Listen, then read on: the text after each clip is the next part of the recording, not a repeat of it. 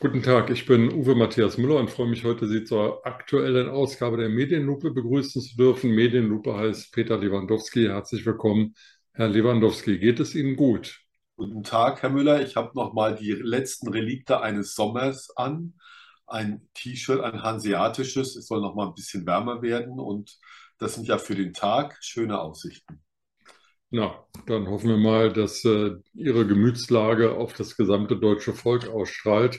Herr Lewandowski, wir haben ja ähm, keine Kohle mehr, die soll ja nicht mehr abgebaut werden. Wir haben sonst kein Uran, kein Platin, kein Gold, kein Erdöl, kein Erdgas, also relativ wenig Bodenschätze. Was wir aber haben, ist eine gut ausgebildete Nation von Facharbeitern. Wir haben ein gutes, so heißt es, duales Bildungssystem. Und nun stellt sich mir die Frage, ob das tatsächlich so ist und ob es auch so weitergeht, weil ich habe gestern eine Überschrift gelesen, eine, eine Schlagzeile, dass Bayern, der Freistaat Bayern mit dem angeblich besten Bildungssystem, in den Sommerferien Tausende von Lehrern in die Arbeitslosigkeit geschickt hat, nämlich solche Lehrer, die auf Probe angestellt sind oder nur Zeitarbeitsverträge haben.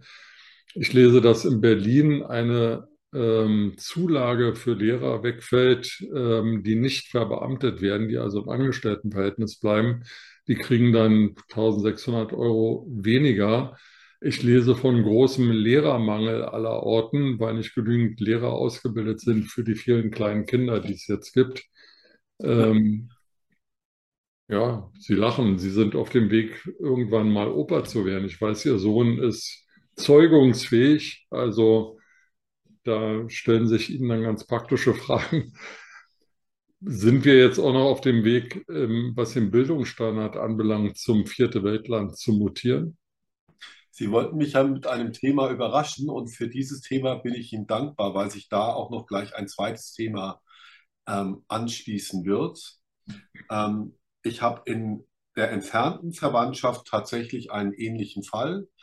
Äh, der Mensch ist über vierzig, ein äh, Doktor der Biologie, immer wissenschaftlich gearbeitet und wie das das Schicksal im Bildungsland Deutschland auch ist, dass auch die universitäre Förderung doch schwer zu, zu wünschen übrig lässt, bekam der immer nur Zeitarbeitsverträge und gehört jetzt zu diesen Lehrern, ich glaube, er ist in Leipzig, der ähm, Prüfungen machen musste und jetzt Biologie und Sport unterrichtet. Und betroffen von diesen Maßnahmen, die Sie gerade schildern, sind genau diese Lehrer, die wieder in den Dienst genommen oder in den Dienst genommen wurde, um dem Lehrermangel entgegenzuwirken.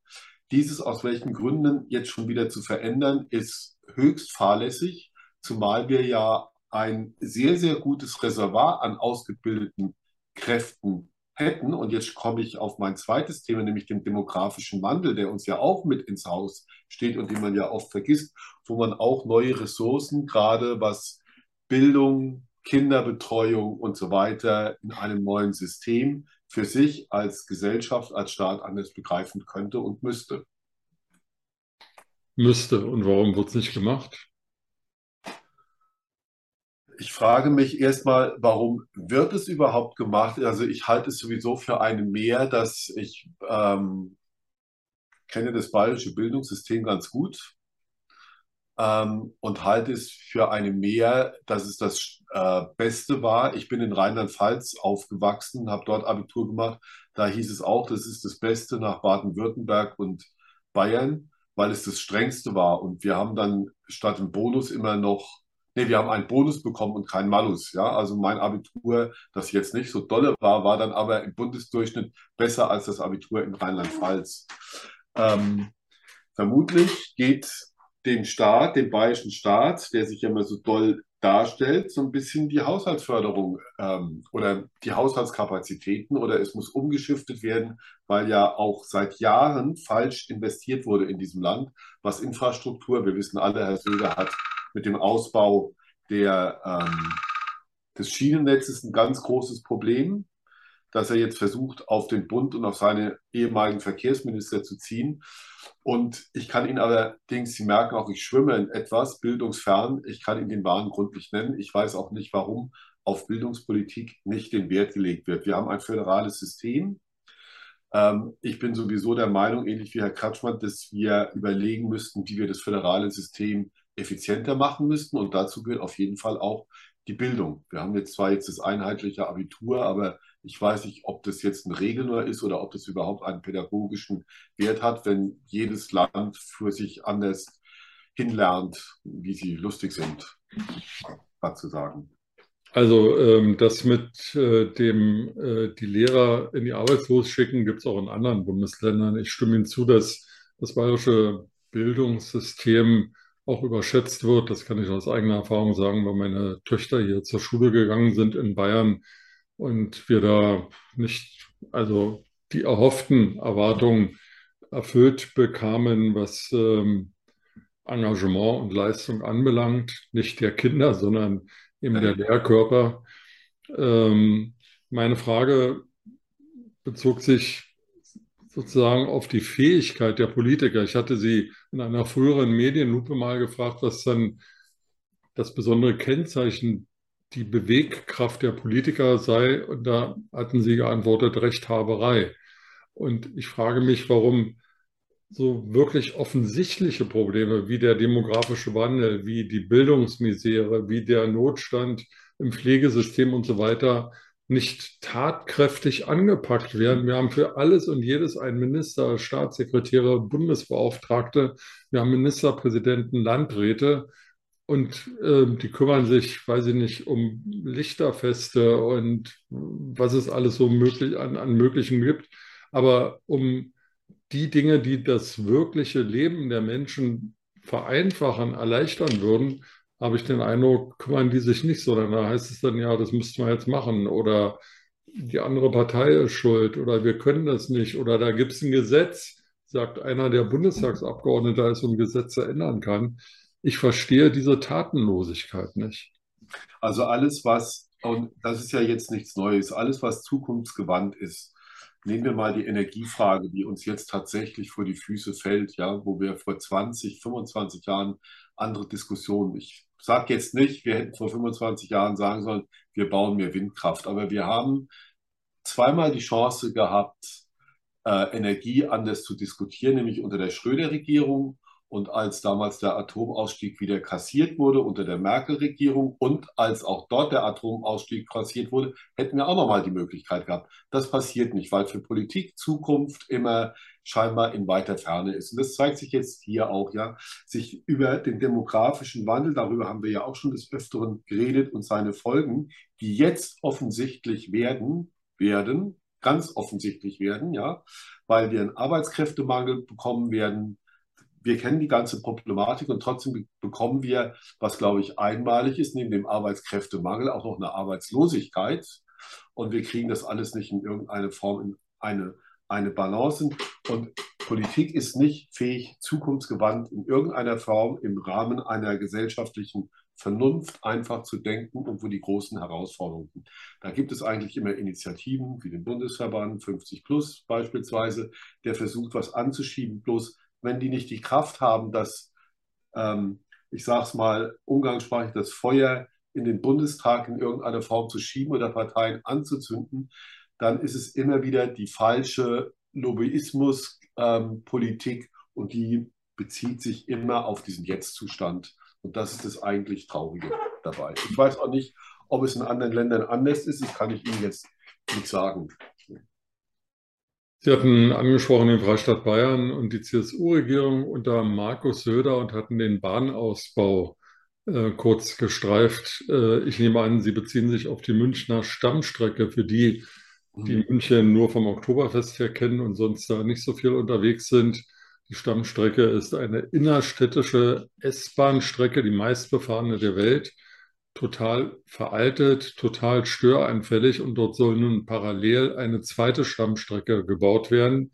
Und vor einigen Wochen wurde bekannt, dass das ganze Bauvorhaben zehn Jahre länger dauert und ich sage mal grob das Doppelte kostet. Also wir reden nicht mehr von drei Milliarden, sondern von sechs Milliarden Euro. Und ähm, der Bürgermeister von, von München, Reiter von der S P D und Markus Söder, C S U-Ministerpräsident, haben sich furchtbar aufgeregt und haben auf die Deutsche Bahn und alle möglichen gezeigt, gesagt, ihr seid die Bösen und was macht ihr hier und ihr habt uns nicht informiert. Jetzt veröffentlicht die Süddeutsche Zeitung eine, einen Bericht, dass das bayerische Verkehrsministerium Wochen vor dieser Empörungswelle bereits Bescheid wusste aufgrund eines eigenen Gutachtens und dass die Bahn äh, sozusagen da überhaupt nichts verheimlicht hat, sondern die C S U-geführte Freistaat-Regierung und da insbesondere das Verkehrsministerium.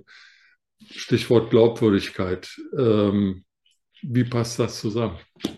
Also, äh, aber was mich wirklich immer mehr stört, und das wird auch noch heftiger werden, ist, dass wir nicht mehr fähig sind, uns auf Fakten zu reduzieren. Die Münchner S-Bahn gehört zum Teil zum Münchner Verkehrsverbund. Und der Münchner Verkehrsverbund ist ein Zusammenschluss aus Stadt, Bund und Land. Das heißt, man muss nicht die Schuld immer gegenseitig irgendwo hinschieben, sondern die sollen sich mal gemeinsam irgendwo an die Nase fassen. Das ist der erste Punkt. Der zweite Punkt ist, München steht oder München ist in einem Verkehrskollaps. Das wissen Münchner seit mindestens zehn Jahren. Mein bester Freund, der wohnt am Englischen Garten und der war mal in Schwabing nur zum Tanken, weil es billiger war. Da hat er zwei Stunden für sechshundertfünfzig Meter auf dem mittleren Ring zurückgebraucht. Ja? Wenn Sie Als ich noch Auto gefahren bin, habe ich innerstädtisch in München von der Innenstadt zur Stadtgrenze genauso lange gebraucht wie für die nächsten fünfzig Kilometer nach Hause. Ja, sehen Sie. Also wer mit dem Auto Richtung Viktualienmarkt fährt, der hat nicht alle Tassen im Schrank. Und dann kam aber immer das Argument, aber... Und das stimmte auch. Die U-Bahnen sind dermaßen voll, wir haben ja überhaupt keine Alternative mehr. Ja?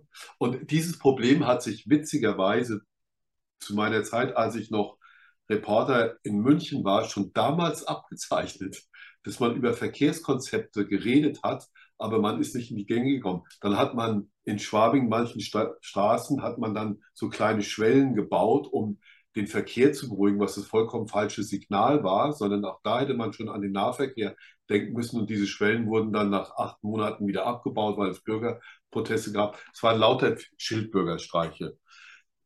Ich erzähle aus der Vergangenheit, weil ich nicht beantworten kann, warum diese Zukunftsfrage auch hier nicht tatsächlich gemacht hat. Ist es unpopulär?